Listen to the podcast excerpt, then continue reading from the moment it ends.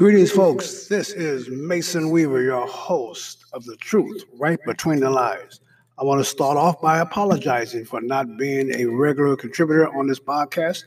We've been working diligently trying to prepare a really, really great site for you to get news and information and facts.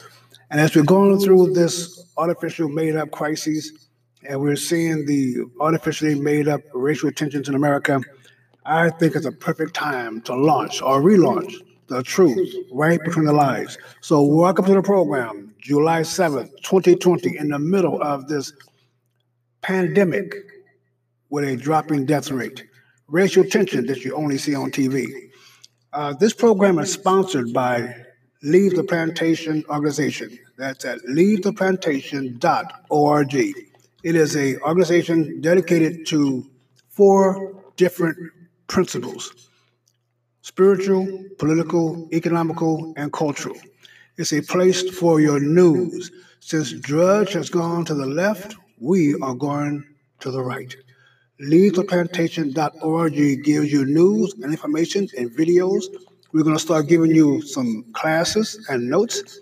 We're going to make it easier for you to get your head clear of all the garbage you're hearing on TV. So join us at LeaveThePlantation.org and get your news from us first. You can find us on Facebook, you can find us on Twitter, uh, but mainly on our site. If you join our site, we will be able to communicate with you once the liberal social media giants take us off the air as they've done before. So join us and we, we, we get you in touch with the news.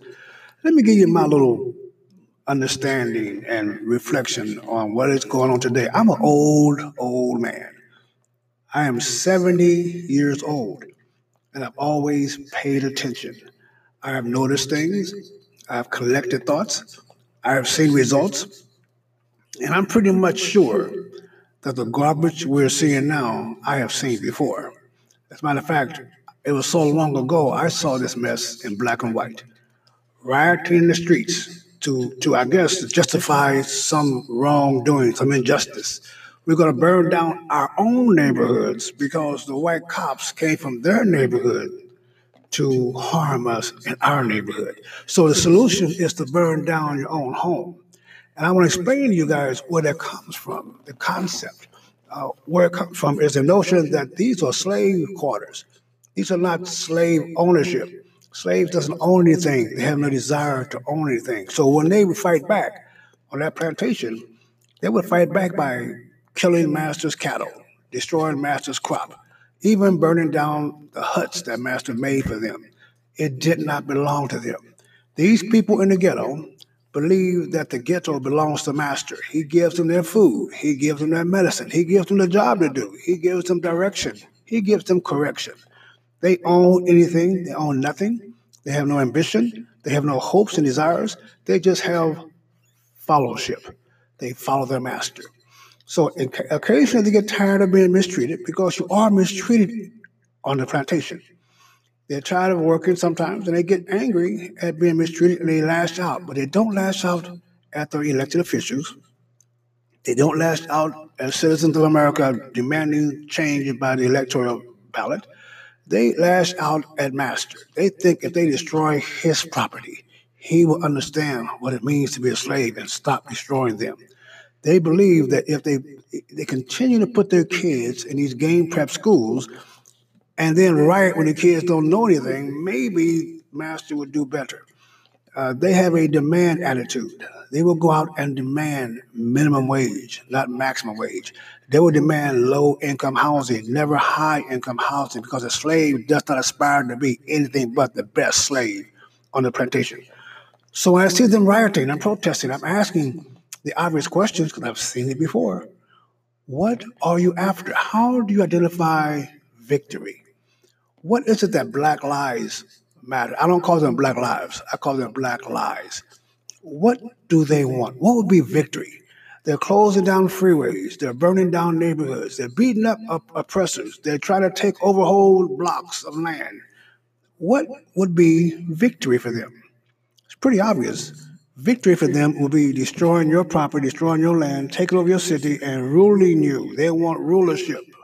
They don't want a change. They want to destroy you and put you under their thumb.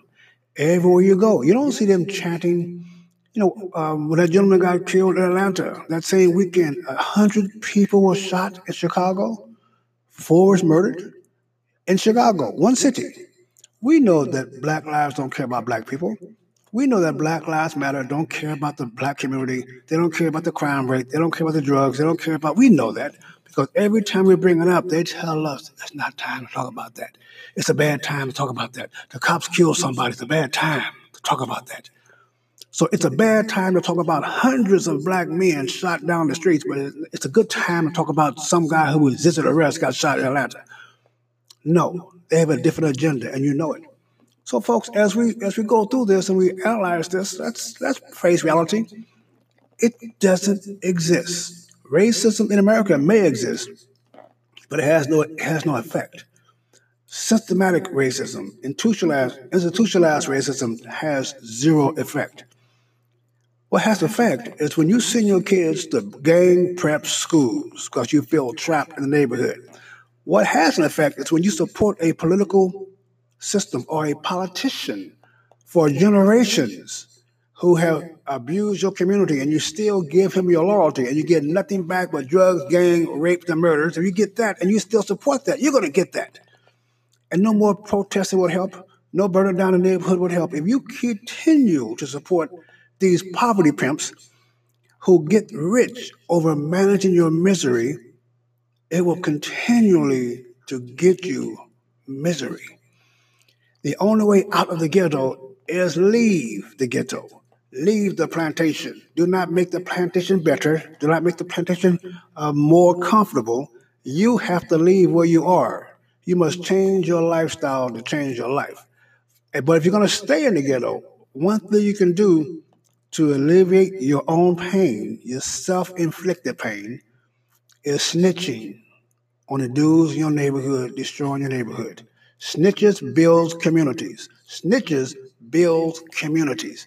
Tell on that dude who shot that dude. You know who it was. Call the police. Tell the guy who's selling dope on your corner. Call the police. If you're brave enough and bad enough, new Black Panther Party, to march down the street with guns in the white neighborhoods, why in the heck don't you march down the street in the black neighborhoods? If you're trying to protect black men from being killed by police, where are you? Where are you and protecting black men from being killed by each other. Stand between them. Stand on the gap. Talk to these young brothers about reality. Talk to them about the, the opportunities they have and encourage them to do the one thing that creates the best peace in the neighborhood. Get married. Marry that woman. Marry her. Marriage is the, is the single best indicator of prosperity. Marriage. This is why gang members tend to be single but cops tend to be married. So if you want to change your neighborhood, change the hood, then you better change your attitude about marriage. Or snitch on these dudes. Clean up your own mess. Why is it that every problem we have requires white people to do something? Are we illiterate? Are we inferior? The notion that we have to call and beg and demonstrate and protest and scream and holler to white people to treat us better it, it indicates that we think we are inferior. We've accepted the role of being inferior. We are accepting that our position in life is what we can beg and shout and demand from white people. We are saying that white people have privilege based on the color of their skin. Folks, that is crazy. It is nonsense. No one has privilege based on the, on the color of their skin. If white people were systematically trying to keep you down, will someone please tell me how we know the name Oprah Winfrey? If white people are trying to keep us down, why do we know the name Obama?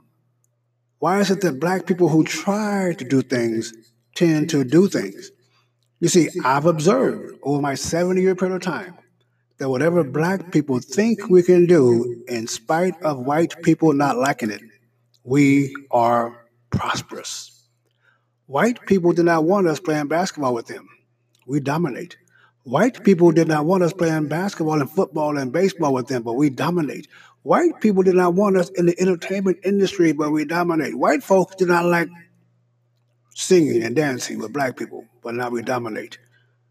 Everything we think we can do, we dominate. So, who is it trying to get us not to think, only to have emotional responses to things? Who is that? Because whoever that is, is your enemy. Who wants you to be emotionally involved in your social activities, in your social existence? Who wants you to vote emotionally and not thinking? Who wants you to think that? Who's telling you that you cannot open a business? Who is telling you that you cannot be married 25, 30 years to this, this, this woman? Who is telling you not to go into some social activity that makes your neighborhood safer? Whoever that person is, is your enemy. It is time for black people to stop being the enemy of themselves. It is time for black people to stop being um, uh, this, this victim all the time and being angry all the time. Or if you're going to be angry, get angry at the right person. This is amazing. We're going to take a little break right now, and when we get back, we're going to talk about what to do next. This this segment is sponsored by the Revelation Gospel Ministries, Reverend Clarence A. Mason, me, uh, and we are organizing to gather the Christians together for spiritual teachings and, and revelation and motivation. We believe in a couple of things, and I'm going to read you our belief systems really quickly here. Uh, we believe in God, the Father, the Son, the Holy Spirit, all God, all eternal, and all the expression of the true, one true God Almighty. And on our website, we give you the reference, the biblical references, the verses to support these beliefs. Belief number two, we believe in Jesus Christ, the only begotten Son of God, the Word of God, from God, is God, and is eternal. The third belief, we believe in the Holy Spirit. He was sent by Jesus, is deity, and the third expression of God in the Trinity. We believe, number four, in the virgin birth of Jesus Christ, the forgiveness of sin, his bodily resurrection and ascension into heaven. And number five, we believe that Jesus Christ is our high priest, king, and shepherd, now sitting on the right hand of God the Father, where he intercedes on our behalf, and from there he will descend to judge this world and redeem us from it. Number six, or number seven, I'm sorry, we believe in the physical resurrection of the body and eternal life with Christ for those who accept his gift of salvation. Number eight, we believe the Holy Bible is the true Word of God, and the people of God should study it and give all an answer to the emptiness of this world. And the last, number nine, we believe that without Jesus Christ, we can do and we are nothing. Those are our beliefs. And every time we do a, podcast, I'm going to talk about what we're doing in the Revelation Gospel Ministries. But I want you to know that when you come to a ministry, whether church or online study, Bible studies, you should know up front what they believe. That's why I put my beliefs up front in this broadcast and will be up front on our pages. What I believe. It's, it's important for you to know, for you to follow us. So join us, folks, on uh, leavetheplantation.org to sponsor this show and also on our Revelation Gospel Ministries. We will be coordinated with the other page, the Learn Leave the Plantation page uh, get your news and understanding. Now, back to the program. Before we end the program, what do we do next? Everyone is tired. Everyone is tired of being, you know, quarantined, and everyone is tired of hearing how racist America is. You're tired. They're trying to wear you out. They want you to be so tired that you will not go to the polls. You'll be too tired and too distracted, too dis- disgusted, and too depressed to go to the polls, folks. What we must do first, all of us, let's take a collective deep breath. Let's just take a deep breath. We got this, folks. We are looking at this as if it's a big, big, big problem. It is not. Uh, we can solve big problems. We can surely solve this little problem. This particular feeling we're having is that we watch too much TV, we read too many newspapers, we go online too much and debate with fools. The reality. As you go around your day to day, as you go about your business today and this whole week, look, pay attention, Look around you. You white people, you, you see black folks all day long. You black people, you see white people all day long. And you may be treated badly. It could be because they shortchange you. It could be they maybe they argue with you because of how you look or whatever reason, but it's very, very seldom, if ever, racial. It's just human to human. We do not see a racial problem with our eyes. We don't see it, we don't recognize it, It doesn't affect us. But we go home and turn that little black box on, the TV, and we see that we don't like each other.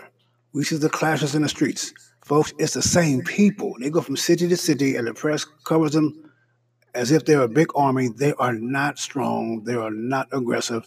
They're weak and they're scared. Every time the cops show up, or even civilians with guns show up, they keep their behinds walking because they're cowards. We got this. We got to remember how you solve this is to vote Republican. How you solve this is to wear your MAGA hat. How you solve this is to not give them an inch. Now, what I believe is happening right now, I firmly believe that the Justice Department is all over this. You begin to see some arrests now. You begin to see leaders being arrested. I would not be surprised if we found out they have infiltrated these organizations, listened to their leadership talking, planning organized crime, planning on burning down arsons, planning on robbing people, planning on beating people, planning on destroying property. That's illegal and it's it's gangster. And I would not be surprised if we start seeing massive arrests of these leaders. They're already identifying those who cause arson. They're already identifying those who are causing destruction, and they're arresting them, folks. And they're not giving them a pat on the hand. They're putting them in jail. So I think that we're all over this, and we're going to be all over to the end. If you re-elect Donald Trump, this next administration will destroy these clowns. But we must first re-elect Donald Trump. This is Reverend Clarence Anthony Mason, better known as Mason Weaver. You stay right or you be left. Eternity is a long time to be wrong. God bless you.